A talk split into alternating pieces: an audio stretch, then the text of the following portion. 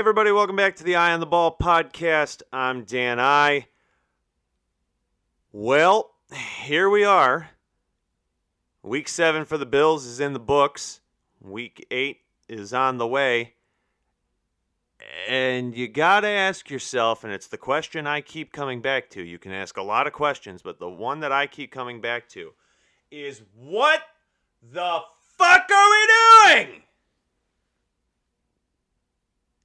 How is this team, with all of these weapons, saying it's the best offense they've had around Josh Allen? How do they so consistently look like hot garbage rolled out onto a football field? It's terrible, terrible to watch. The product that you put out on the field right now for the Buffalo Bills is garbage. And it couldn't have come to fruition any better than a loss to your most hated rival of the past 25 years, the team that has beaten you up for two decades. You finally start to flip the script for three years, and that's what you roll out onto the field against the Patriots. What the fuck? How does that team do that? There's a lot of reasons why. And I think it's pretty clear, and I think everybody's collectively losing their mind. But there's some big problem spots you can pinpoint. And we're going to jump into those. First and foremost, the I'm hesitant to start with the defense because they're down four or five starters. You had Von Miller only getting six snaps for the entire game. You're down Matt Milano. You're down Tre White. You're down DaQuan Jones. You've got second string guys in there, and I understand that they're deep to a degree. This is not the premier defense that we saw from the Bills early on. You made Mac Jones look like a Pro Bowl caliber quarterback. Granted, he's made a Pro Bowl. Patriots coming in at 1 and 5, there is absolutely no way in any circumstances that a Sean McDermott led defense should let Mac Jones look that good. He dominated the Bills.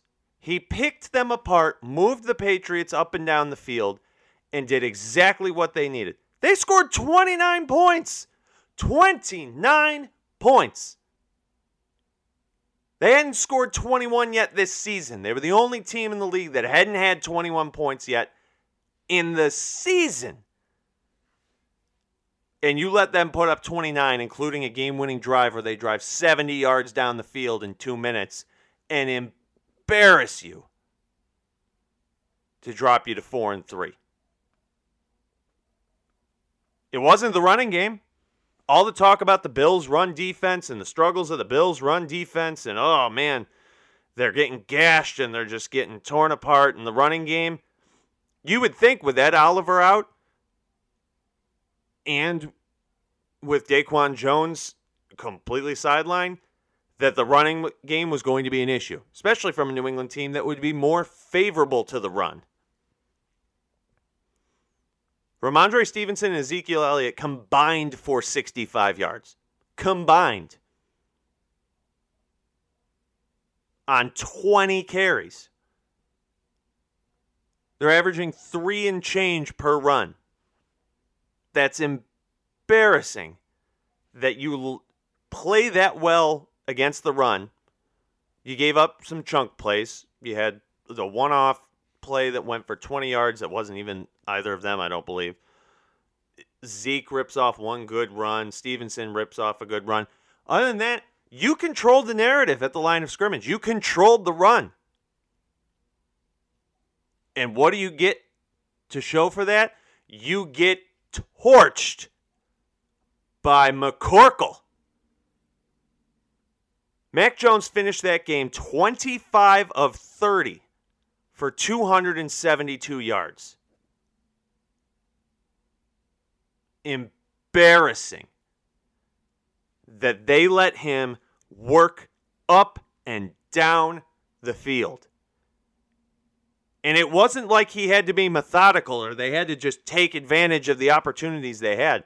They were tearing the Bills open with chunk plays.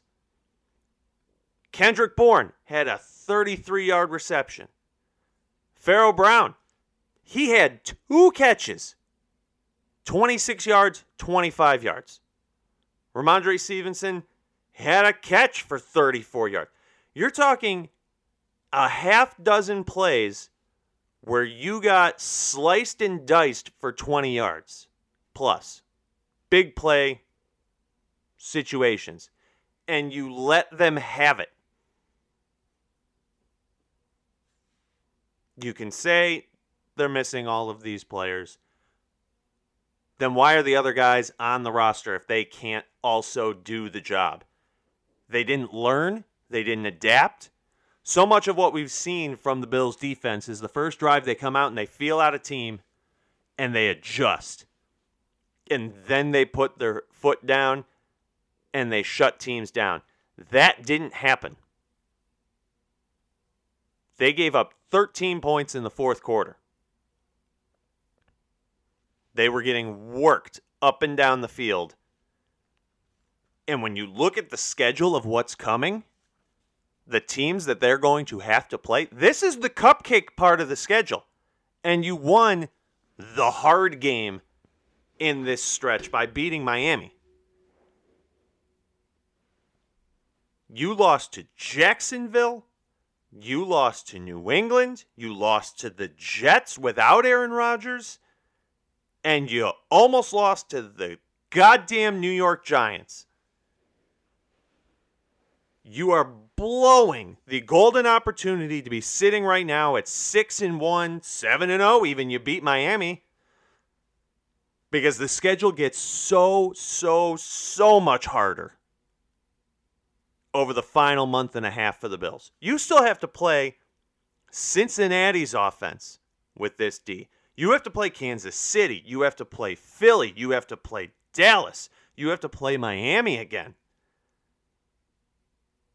How, if you can't slow down Mac Jones, how is this team going to stop anybody over the last eight weeks of the season? You get another cupcake game on Thursday night against Tampa Bay. Then you have 10 days to get ready for Cincy, and then you get the Broncos at home on Monday Night Football. You have to win all three of those now. The Bills have put themselves into a situation where their margin for error is so small they they cannot make mistakes. And now it appears the defense can't be trusted. Now, in any other situation, that wouldn't be a problem for the Bills because you have one of the top offenses in the league. Not anymore. They are still, statistically, they are still top five in the league in offense.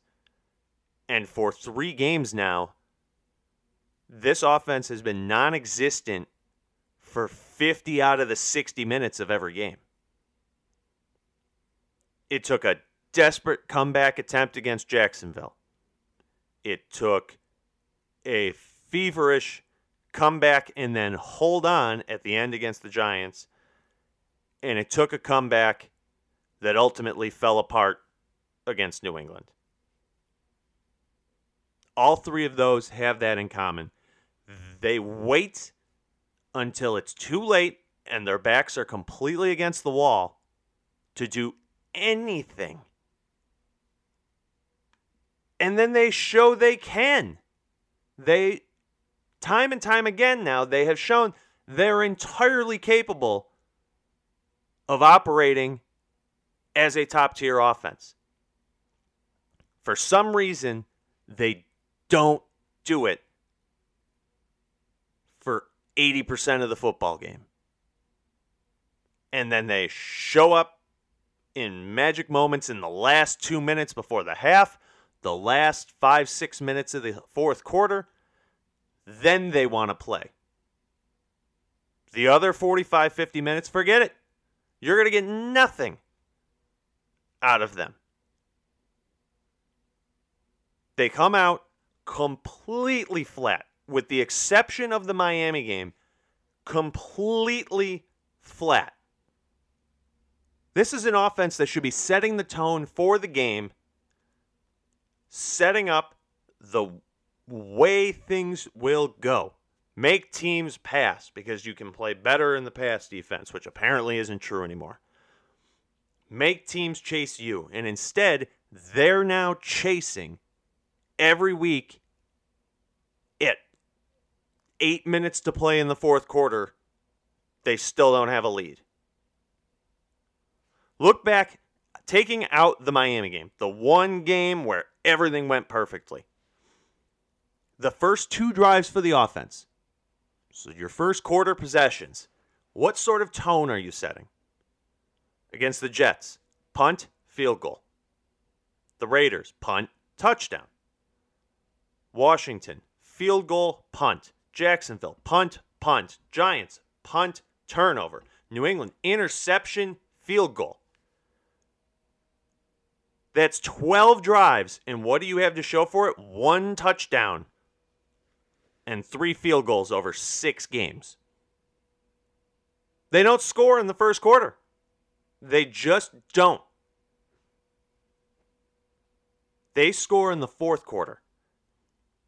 This week, they put up 15 points in the fourth quarter. You're showing the whole world you can do it. When push comes to shove, you're capable. Why the fuck can't you do that off the bat? Why can't you come out and have that energy at the start of the game to fire on all cylinders from the word go? And they just don't do it. This week, Josh Allen again. Good. Not great. He's no longer a dynamic quarterback. They've turned him into a system quarterback who sits tight, waits, and tries to distribute the ball, refuses to run under any circumstances, and just frankly looks deflated. There's no fire. There's no getting in people's faces. You saw it in the Giants game for a split second at the end of the third quarter with the fight in the end zone. Where's that Josh Allen all of the time? Because he looks like someone that's going through the motions, punching in, doing his job, playing quarterback, punching out, end of the day. He looks like he looks like he's had the color drained out of his face. He looks like there's just there isn't that zest for getting out there and l- wanting to run the ball, wanting to run over a guy, hurdle a guy, deke like just put a guy down. That's not there. It's gone. And quite frankly, he's turned into a boring quarterback. He can still make any throw on the field. And unfortunately, he's being put in positions where he has to make every throw on the field because the offense is not dynamic. They're not doing a damn thing except for limiting Josh Allen's potential to be great. Everyone and their mother knows Josh Allen is one of the top three to five quarterbacks in the league. Hands down. Let him play like it. Let him get out there, run loose, let him gunsling, let him have control. He looks like he has been put in a box on the side of the road that says free puppy, and he's just sitting there waiting for something to happen instead of making something happen. We've been so concerned over the past five years with, oh, Josh running, he's going to get hurt. Josh running, he's going to get hurt.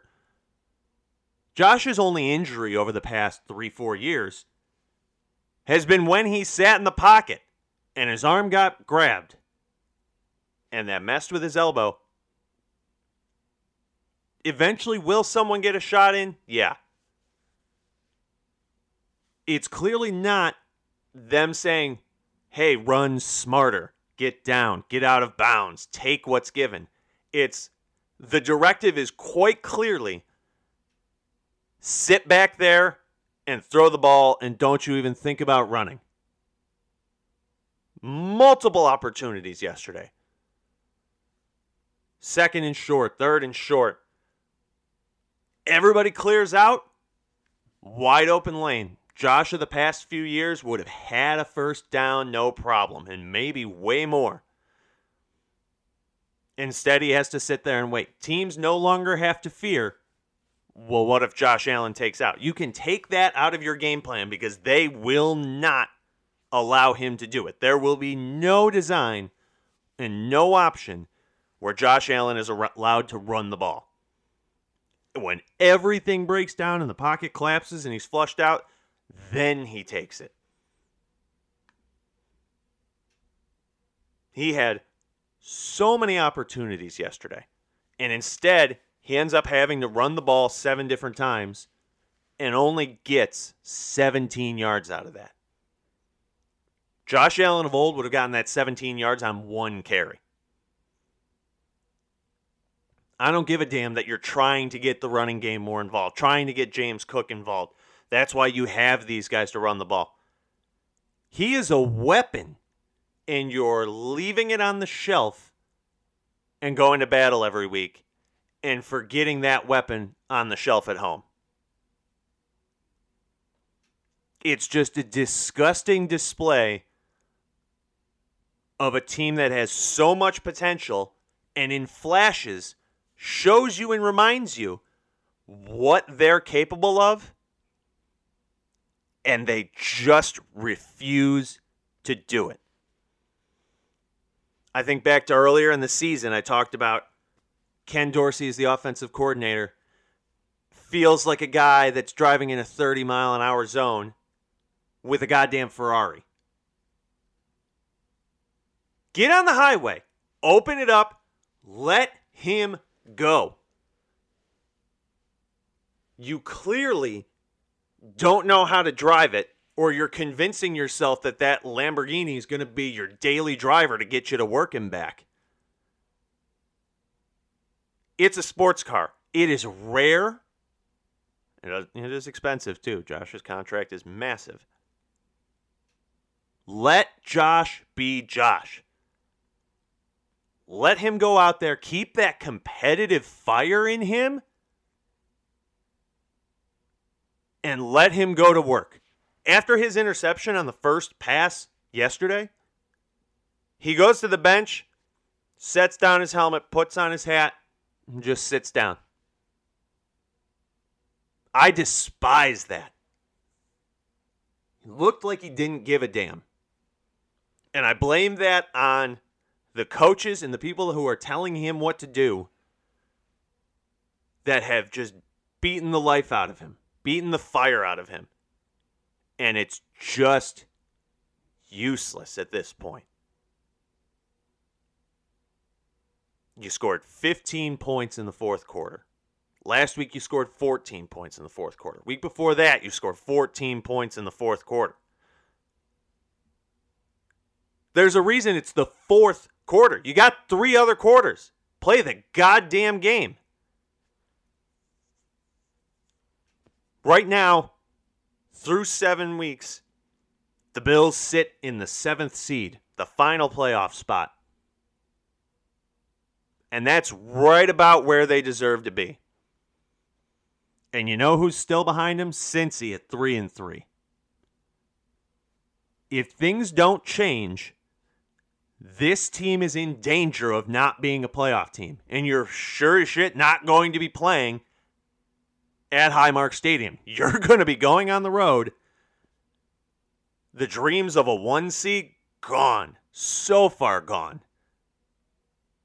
at this point.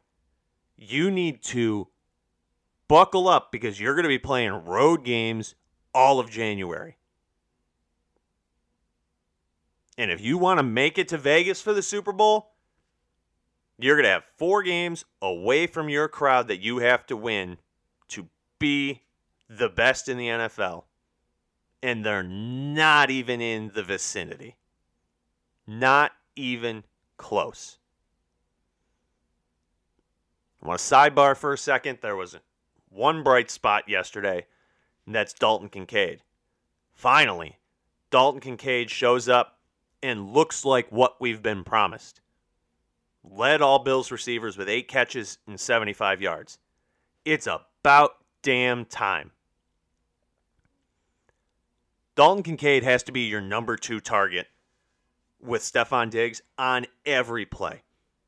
Dalton Kincaid has already surpassed any potential that Dawson Knox has.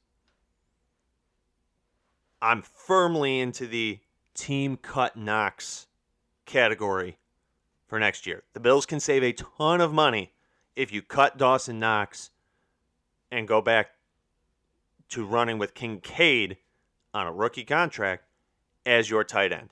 Money's going to be tight across the board. They have a lot of big contracts here. That's 10 million free dollars that you get just by letting Dawson Knox go.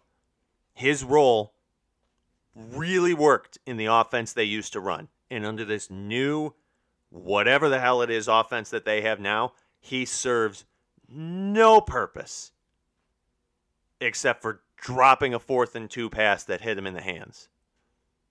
I'm done with it. I'm so over it. There's enough people on the team. He's taking away snaps. You turn that into a wide receiver, you get Khalil Shakir, you get Deonte Harty on the field more. You have actual viable threats that can make plays. So Dalton Kincaid, kudos to him for finally arriving. Almost doubled his season total in yards. He had like 117 or something coming in. He had 75 yesterday. So he really boosted his numbers in one game. And he showed, much like the Bills' offense, he showed what he's capable of. But will they lean into that? Doubtful. I'd be willing to bet that Thursday night goes one of two ways. Either Dalton Kincaid has the exact same game, eight catches, 80 yards ish, or he has two catches for 12 yards. There's no in between. There's no good day. It's either career best level or absolutely forgotten. And it's just despicable to watch this team flounder all over the damn place.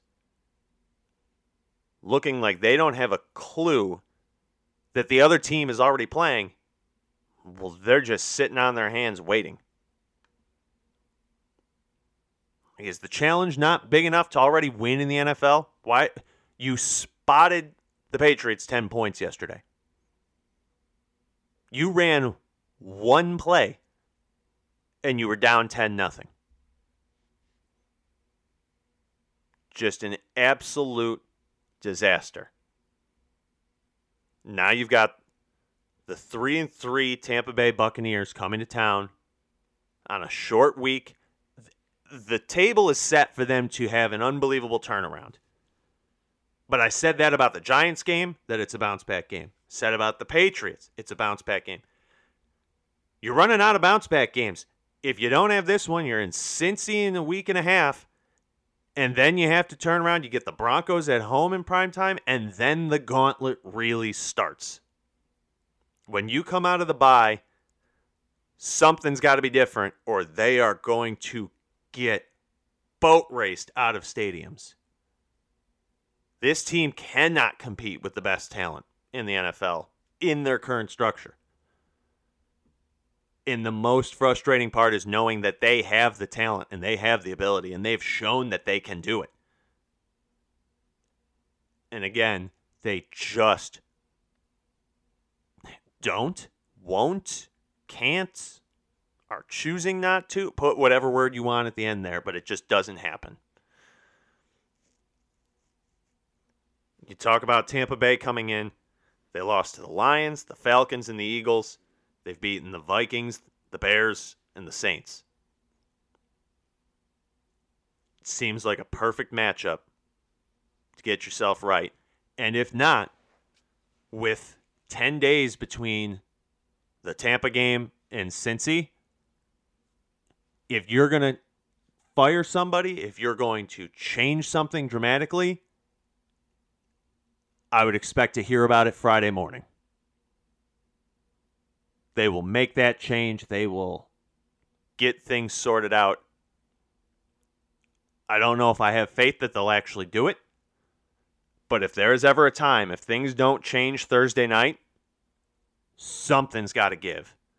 Otherwise, this team is heading for 10 and 7, 11 and 6, and a first round exit from the playoffs when you have to go to Miami and go play down there in the playoffs in January. You're in big, big, big trouble.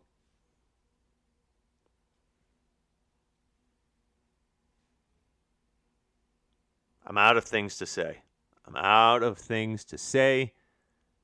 I'm as frustrated as anybody, and it just doesn't make sense to see what exists in that locker room and to watch the product that they put out on the field.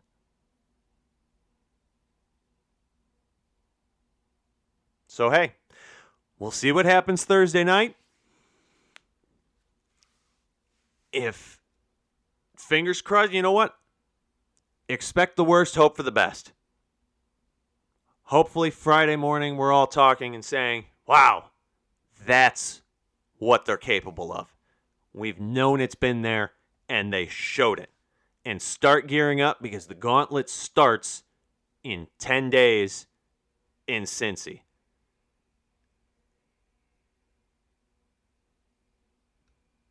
If anybody else feels like freaking out, send me your thoughts. Let me know what you think. Give me your feedback. Always follow us on Instagram, Eye on the Ball Podcast. Hope to whatever higher power you believe in that they figure this the hell out, or else we're all going to be really investing in the Sabres and hockey season really quick. Get your shit together, Bills. We'll talk next time. As always, go do something, Bills.